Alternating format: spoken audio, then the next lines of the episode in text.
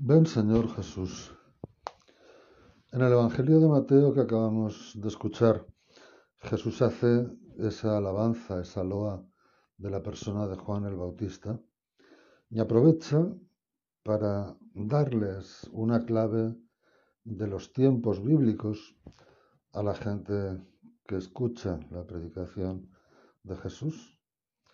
Y les dice, la ley y los profetas han hablado hasta Juan. La ley y los profetas han hablado hasta Juan. Ya ha venido Juan, por tanto, la ley y los profetas poco más tienen que decir. A partir de ahora, les dice, Juan es Elías, el que tenía que venir. Es decir, Juan no es un profeta más de los de antes, pero tampoco es el Mesías. Juan es Elías.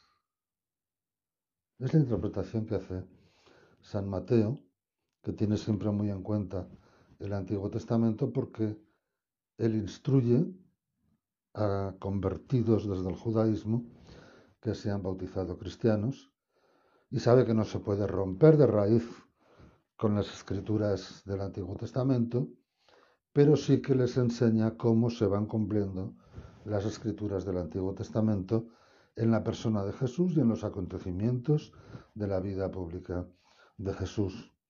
Así es que hasta Juan, la ley y los profetas han tenido vigencia, pero ya ha venido Juan y ahora Juan trae un mensaje especial, pero ese mensaje especial señala al que es el ungido, al que es el unigénito, señala a Cristo, a Jesús que es a quien a partir de ahora hemos de escuchar.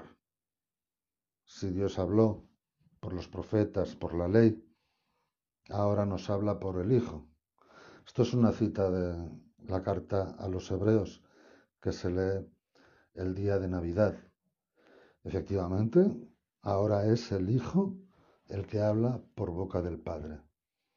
Es el Padre quien nos está hablando a través de las palabras que pronuncia Jesús. Por tanto, es a Él a quien tenemos que escuchar y a Él a quien tenemos que prestar atención. Esto se hace explícito en el pasaje del Tabor, en la transfiguración, ¿no? Cuando Jesús está al lado de Moisés y Elías, pero en un momento determinado queda él solo y la voz del Padre le dice, este, a este es al que tenéis que escuchar. Los otros han desaparecido, ya no es que no hay que escucharlos a ellos, sino que ellos lo que tenían que decir ya lo han dicho. Que ahora es que eso ya queda en el pasado y ahora hay que escuchar al nuevo.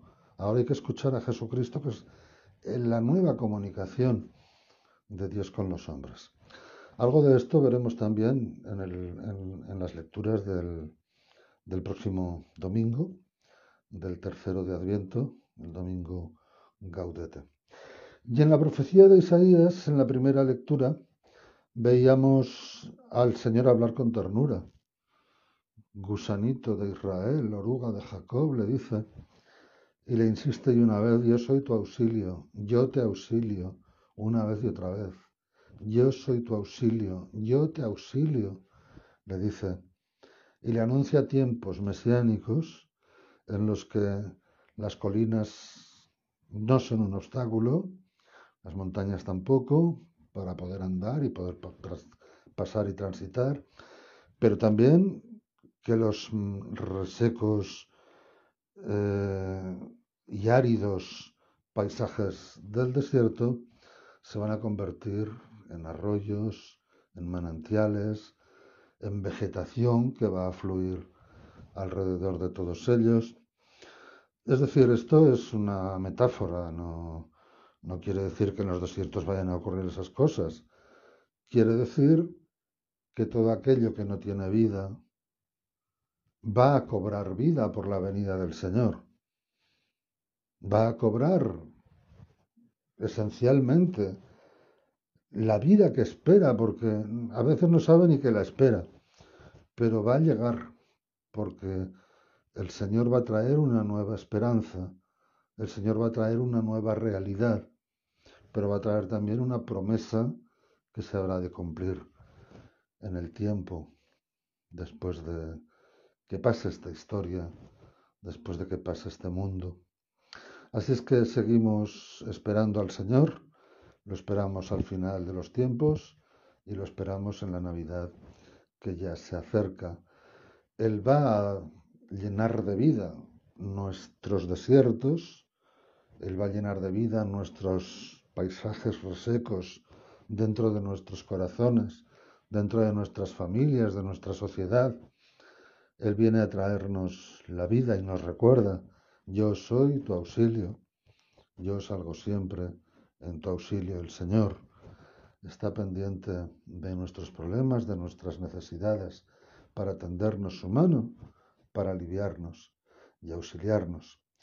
Que sepamos reconocerlo, agradecerlo y sobre todo que sigamos esperándole y buscándolo todos los días de nuestra vida. Ven, Señor Jesús.